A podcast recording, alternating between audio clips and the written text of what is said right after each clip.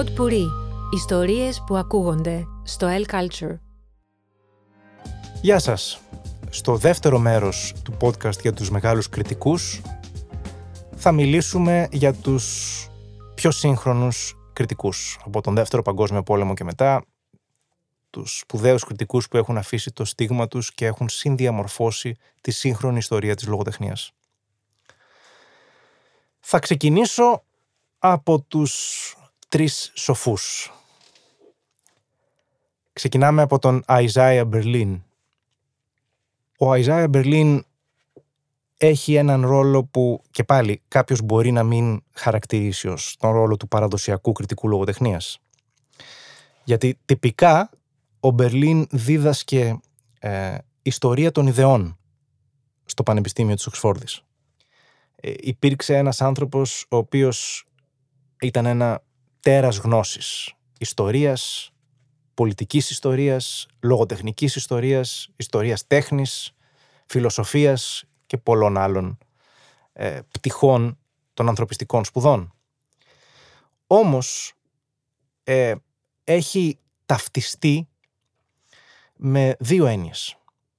Η μία είναι με τον φιλελευθερισμό ως μια πολιτική αλλά και φιλοσοφική προσέγγιση στη ζωή. Ήταν ένας άνθρωπος που είχε γνωρίσει πάρα πολύ καλά, προερχόταν ε, από την ε, Ρωσία και την Σοβιετική Ένωση. Τα είχε ζήσει πάρα πολύ καλά αυτά πριν πάει στη Δύση. Οπότε είχε ζήσει τι σημαίνει απολυταρχικό καθεστώς. Ε, ακόμα πιο γνωστός όμως έγινε για την θεωρία περί ιστορίας και λογοτεχνίας την οποία ανέπτυξε σε ένα περίφημο σύντομο βιβλίο του. Τη μελέτη «Ο Σκατζόχυρος και η Αλεπού». Ένα εξαιρετικό κείμενο το οποίο αναλύει την φιλοσοφία της ιστορίας όπως την αναπτύσσει ο Τολστόη στον πόλεμο και ειρήνη. Έτσι, ουσιαστικά ο Μπερλίν ξεχωρίζει μεταξύ το Σκατζόχυρο και της Αλεπούς. Δύο διαφορετική πόλη στοχαστών ή καλλιτεχνών. Η Αλεπού που είναι πολυμήχανη, δηλαδή γνωρίζει πάρα πολλά πράγματα, πάρα πολλές τεχνικές, πάρα πολλές προσεγγίσεις, είναι πιο πολυφωνική. Και ο Σκατζόχυρος γνωρίζει ένα πράγμα, αλλά το κάνει καλά. Καλύπτει το σώμα του με τα αγκάθια του. Αυτή η θεωρία, που χωρίζει δηλαδή ο Μπερλίν όλη τη σύγχρονη ιστορία της διανόησης σε αλεπούδες και σκατζόχυρους ήταν εξαιρετικά εφάνταστη και άσκησε πολύ μεγάλη επιρροή για πάρα πολλούς ε, διανοούμενους, φοιτητές για δεκαετίες. Πάμε όμως τώρα στους πιο παραδοσιακούς κριτικούς λογοτεχνίας. Πάμε στον George Steiner και τον Harold Bloom. Steiner λοιπόν ένα σύγχρονο σοφός. Ένας άνθρωπος ο οποίος είχε τόσο εξαιρετικές σπουδές και στην Ευρώπη και στην Αμερική, έζησε και στις δύο υπήρους, έκανε καριέρα και στις δύο υπήρους, ώστε υπήρξε ένα σπάνιο είδος ανθρώπου που είχε μια διπλή ευαισθησία. Την ευαισθησία και του Ευρωπαίου και του Αμερικάνου. Και αυτό διότι ενώ οι γονείς του ήταν εβραϊκής καταγωγής Βιενέζη, ο ίδιος γεννήθηκε μεν στο Παρίσι, σε ηλικία 10 ετών πήγε στο Σικάγο, σπούδασε στο Χάρβαρντ, μετά στην Οξφόρδη, ε, έζησε μεταξύ Ευρώπης και Αμερικής. Ήταν τετράγλωσσος και εξαιρετικά πολυμαθής, ένας από τους πρώτους σπουδαίους συγκριτολόγους, δηλαδή μελετητές συγκριτικής και διαμορφωτές της συγκριτικής λογοτεχνίας πάρα πολλά σπουδαία βιβλία. Ξεκίνησε από την ηλικία των μόλις 30 ετών να γράψει το περίφημο Τολστόι ή Ντοστογεύσκη, που χωρίζει την λογοτεχνική παράδοση σε δύο ας πούμε γενεαλογικά δέντρα. Στο επικό, που ξεκινάει από τον Όμηρο και καταλήγει στον Τολστόι, και στο δραματικό, από τον Σέξπιρ και καταλήγει στον Ντοστογεύσκη. Δύο πτυχές της ανθρώπινης φύσης, αλλά και του τρόπου που προσεγγίζουμε την ίδια την πραγματικότητα και την αναπαριστούμε στην λογοτεχνία. Μετά έγραψε το «Μετά τη Βαβέλ», ένα εξαιρετικό βιβλίο γύρω από την θεωρία της μετάφρασης, όπου η μετάφραση έχει γίνει μία σπουδή, μία ε, πτυχή των ανθρωπιστικών σπουδών κλειδί στον σύγχρονο κόσμο. Και, ίσως το πιο γνωστό έργο απ' όλα, είναι ο θάνατος της τραγωδίας, στο οποίο ο Στάινερ ουσιαστικά εξηγεί για ποιον λόγο η παραδοσιακή έννοια της τραγωδίας, όπως την αντιλαμβανόμασταν για αιώνες, δεν υφίσταται πια. Και δεν υφίσταται πια γιατί έχει αλλάξει ριζικά η δομή της σύγχρονης κοινωνίας. Άρα η έννοια του παραδοσιακού τραγικού δεν υφίσταται όπως το αντιλαμβανόμαστε πια. Χάρολτ Μπλουμ, ο πατριάρχης του Yale, για δεκαετίες καθηγητής αγγλικής λογοτεχνίας στο Yale και μία μυθική φιγούρα, η οποία πέθανε και αυτός όπως και ο Στάινερ πριν από λίγα χρόνια. Ε, ε, για τον Χάρολτ Μπλουμ έχουν κυκλοφορήσει μέχρι και φήμες που φτάνουν στα όρια του μεταφυσικού. Λέγεται για παράδειγμα ότι ο Χάρολτ Μπλουμ είχε μία πολύ σπάνια τεχνική όπου μπορούσε να διαβάζει σελίδες σε δέκατα του δευτερολέπτου ή σε ελάχιστα δευτερόλεπτα. Είχε ένα είδος φωτογραφικής μνήμης που μπορούσε να ρουφάει σελίδες και να διαβάζει βιβλία ε, με τρομακτική άνεση. Αυτό σίγουρα θα εξηγεί ότι είναι ένας από τους ανθρώπους με την μεγαλύτερη γνώση που έχουν υπάρξει. Έχει συμβάλει ή γράψει ο ίδιος ή έχει συμβάλει στη συγγραφή τουλάχιστον 80 βιβλίων.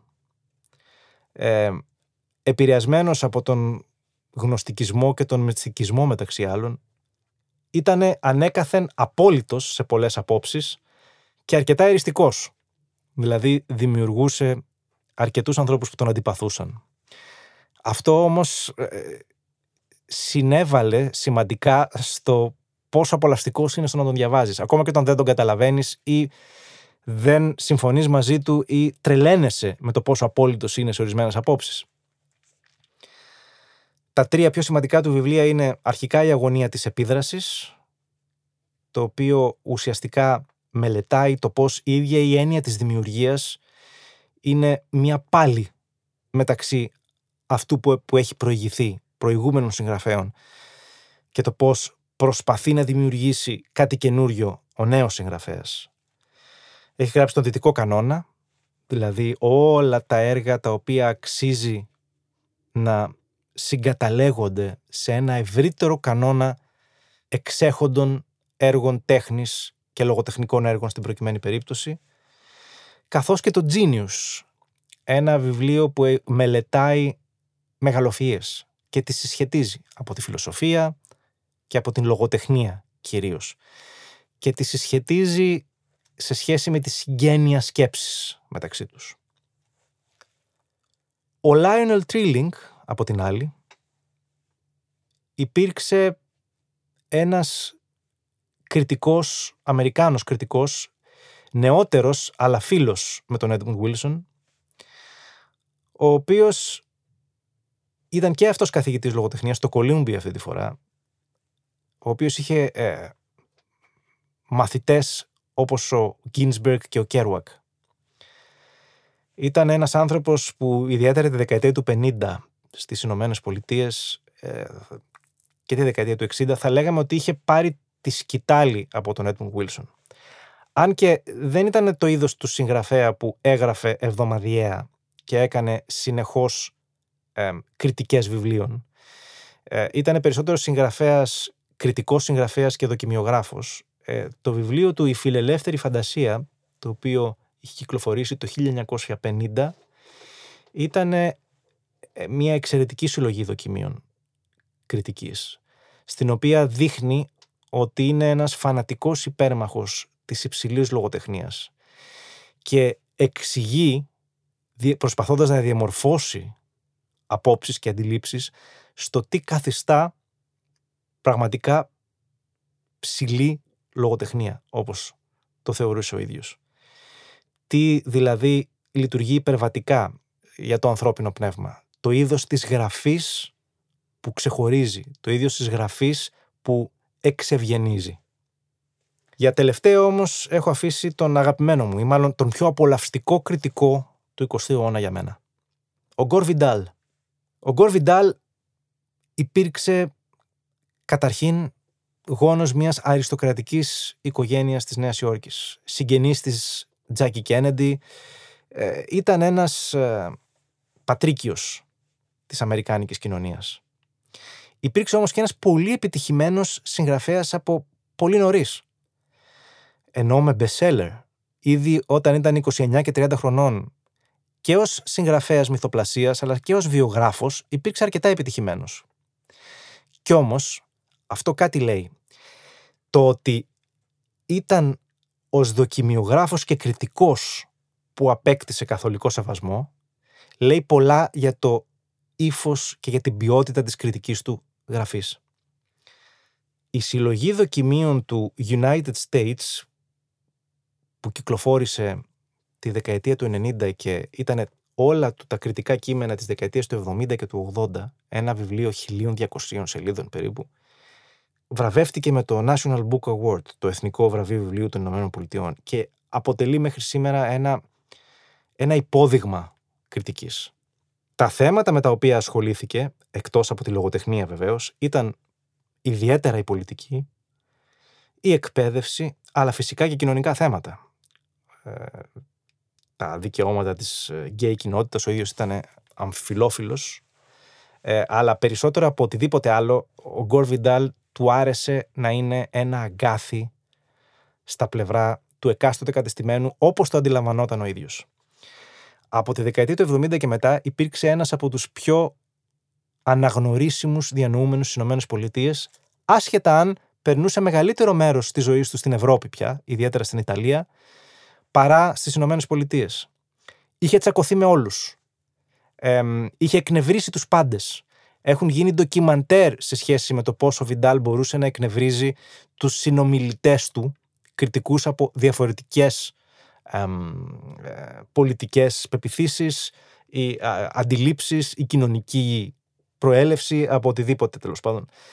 Οπότε τον καλούσαν όποτε θέλανε εγγυημένη τηλεθέαση στην τηλεόραση. Αυτό μπορεί να είναι εκνευριστικό, αλλά δείχνει ένα πολύ ανήσυχο πνεύμα που αν μη τι άλλο είναι πάντα έτοιμο να φιλονικήσει διανοητικά. Να διαξυφιστεί με οποιονδήποτε μέσω επιχειρημάτων, μέσω δομημένης σκέψης. Και το πιο χαρακτηριστικό της γραφής του Βιντάλ είναι το ότι υπήρξε ένας άνθρωπος που έβαλε την αίσθηση του χιούμορ πάρα πολύ έντονα στην ίδια την κριτική ανάλυση. Κάτι που έως τότε ε, ε θεωρείται ας πούμε σε μεγάλο βαθμό σχετικά στεγνό. Αλλά αυτό ξεχωρίζει όλους τους παραδοσιακούς, τους κλασικούς κριτικούς, ότι αφήνουν το στεγνό ύφος και βάζουν ένα κομμάτι της ίδιας της προσωπικότητας μέσα. Ε, έτσι και ο Βεντάλ είναι σε σημεία πάρα πολύ αστείο να τον διαβάζεις. Αλλά αυτό συντελεί στο πόσο απολαυστικός είναι. Και αυτό με οδηγεί στο να κλείσω ως εξής. Ότι στους σπουδαίους κριτικούς, δοκιμιογράφους, θεωρητικούς, όπως θέλει κανείς να το πει, ε, υπάρχουν και αισθητικά κριτήρια στη γραφή τους. Δηλαδή η γραφή τους δεν υπάρχει μόνο και μόνο για να μαθαίνεις κάτι, να αντιληφθείς κάτι, να σου ανοίξουν έναν ορίζοντα, αλλά για να την απολαύσεις. Δηλαδή υπάρχει και μια αισθητική προσέγγιση στην κριτική και θεωρητική γραφή, που οι κορυφαίοι εξ αυτών δείχνουν με εξαιρετικό τρόπο στα σημαντικότερα κείμενά τους.